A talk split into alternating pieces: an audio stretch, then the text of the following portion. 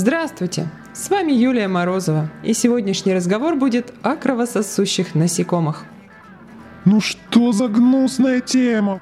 Воскликните вы. Точку. Еще Пушкин писал. Ох, лето красное, любил бы я тебя, когда б не зной, да пыль, да комары, да мухи.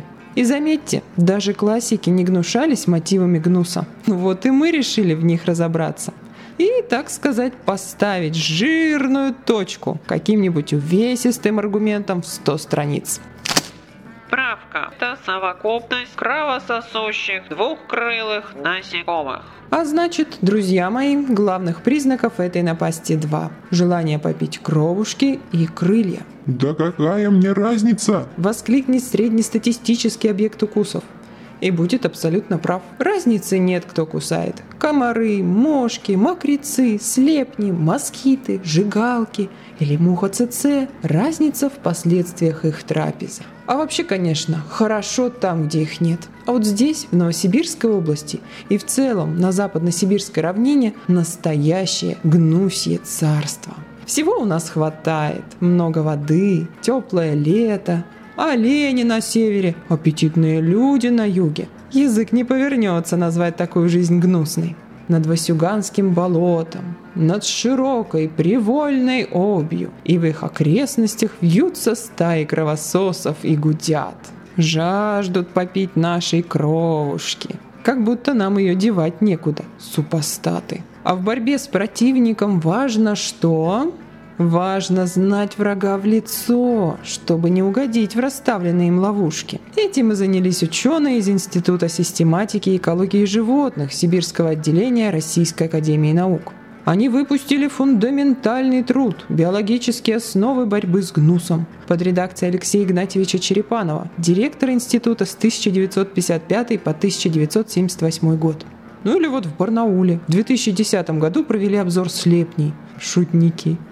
Ученые, бегая с очками за комарами, хотели, конечно, не растратить бюджет, а сделать как лучше. Ведь в 60-х годах с новостроек на неосвоенных землях Сибири и Дальнего Востока начали уезжать люди, не выдержав нападений гнуса. Для решения проблемы была создана Сибирская координационная комиссия по проблеме борьбы с гнусом при Президиуме Академии наук СССР, который переименовался в Сибирское отделение Российской Академии наук и по сию пору занимается сбором данных о кровососах. Ну и что же за гнусности выяснили наши светила науки? Это, конечно, было не очевидно, но гнуса у нас много – Одних мошек около 50 различных видов, слепней 42 вида, комаров несколько десятков. А какие разнообразные, необычные и заманчивые заболевания они могут разносить. Тут на выбор и малярия, и менингит, и вирус Зика, и лихорадка западного Нила.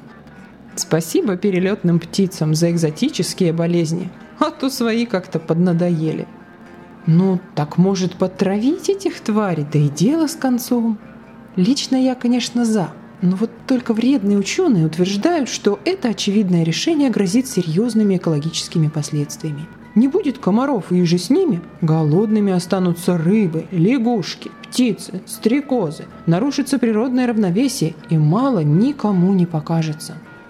Хитрые. Чего только не придумают, лишь бы из своих кабинетов не выходить. А нам, бедным покусанным жителям Комариного Эдема, остается только забавляться игрой в угадайку. Кто на нас напал на этот раз? Ну, с мелкими назойливыми мушками-мошками все ясно. Увидел черную крылатую точку на коже и... Вы думаете, я хотел сказать «дави»? Нет, я хотела сказать «радуйся», ведь мошки – это показатель экологического благополучия твоего райончика. Для развития им нужна пресная проточная вода, насыщенная кислородом. А в мутной, загрязненной промышленными отходами эти борцы за экологию не живут. Ну что, порадовался? Ну а теперь дави. Неважно, к какому из 50 видов относится твоя мошка. Эту мелочь пузатую разглядеть-то сложно, а уж разбираться в ней вообще удел британских ученых. Посасывая укушенное место, ты, наверное, спросишь, а как же горный Алтай? Там машкары-то нет, а экология прекрасная.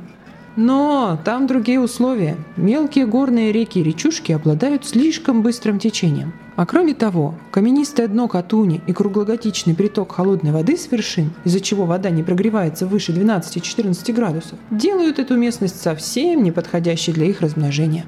В общем, мошка – это всего лишь мелкие, гнусные, незначительные летающие неприятности. Да и последствия укуса мошки смешные. Как это вам не смешно? Да вы только вслушайтесь, как называется отек на месте укуса. Симулида токсикоз. Потому что симулируешь ты все. Вот, я же говорила, что смешные.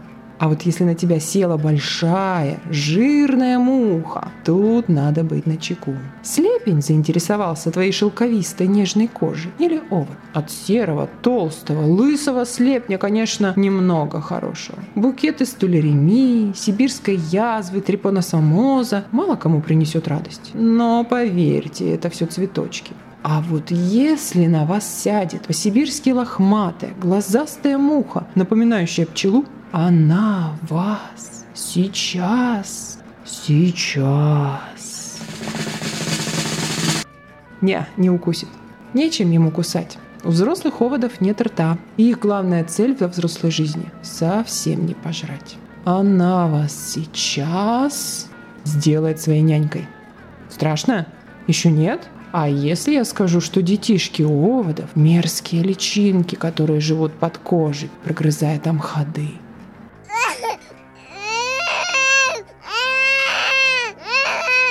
Ну ты чего? Я же не договорила. Не плачь. Эти опасные для человека мухи живут в Америке. А в России оводы предпочитают скот. И поэтому, на всякий случай, я все же тебе советую не мусорить на улице и не засыпать рядом со стадом. Кто их знает, этих оводов? За кого они нас примут? То ли дело комары. И вода им нравится стоячая. И выбрать есть из чего. В России встречается 100 видов, плюс похожие на них мокрецы. И под кожу они никаких личинок не сажают. И главное, они наши, родные, проверенные, летят шумно, с предупреждением. А вот если вы, скажем, посетите курорты тропиков и субтропиков, то есть вероятность, что к вам абсолютно бесшумно подлетит и укусит москит, гостеприимно передав вам частички своей раздражающей слюны, а также лейшманиоз, бартонеллез и прочие курортные радости. А муха ЦЦ? Все 23 вида этих мух питаются только кровью. А три вида любезно снабдят вас сонной болезнью. Кстати, неплохая вещь, если вы любите поспать подольше. А еще два вида добавят к вашим сувенирам из Африки африканский трепаносомус. Поэтому, граждане, радуйтесь, что нашим родным кровососикам вы нужны. Чаще всего только, чтобы получить немного белка из вашей крови для воспроизводства детишек. А вот самцам гнуса на вас и вовсе наплевать. Они мирные вегетарианцы и питаются соком растений, нектаром, попутно еще и опыляя их. Ну что, по-прежнему не радостно? Не хотите, чтобы вас покусали? Ну хорошо. Давайте посмотрим, как от этих гнусных летунов спасаться. Когда ученые набегались с очками и основательно почесали свои накусанные уши, решили объявить мероприятие по борьбе с гнусом. Ну и что же они нам предложили? Первое – это изменить природу так, чтобы не было у гнусных кусак возможности размножаться. Например, осушить болото, в котором так уютно можно проводить время, или вырубать кустарники, или косить высокую траву, или выпрямлять и углублять береговую линию водоемов. Ну и, конечно, прочие увеселительные мероприятия. Второе можно уничтожить кровососов на корню. Да здравствует хлорофос, карбофос и другие советские брутальные отравляющие вещества.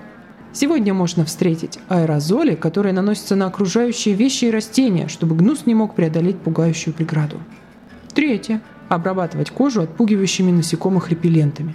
Если ты суров и идешь в болото на сбор клюквы, советую обратить внимание на репеллент с пестицидом ДЭТА – диэтилтолуамид.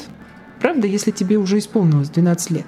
А вот если ты ромашка или ребенок, то лучше отдай предпочтение эфирным маслам и средствам на их основе – Подойдут тимьян, гвоздика, цитрусовая герань, и они защитят тебя. Правда, максимум на пару часов. А потом машься снова. Ну и мой тебе последний совет. Не пытайся обрызгаться ядовитой субстанцией с головы до ног. Светиться-то в темноте ты все равно не будешь, а вот слизистые твои могут серьезно пострадать. Лучше набрызгай сперва на руку, а потом слегка разотри по коже. Одежду нужно забрызгивать отдельно от себя. Она должна стать влажной, а потом высохнуть и только после этого ее можно надевать и радостно бежать в гости к комарам. этом, мой друг, я желаю тебе веселого общения с природой и надеюсь встретиться с тобой в следующий раз, когда мы будем разговаривать о таких заманчивых грибах.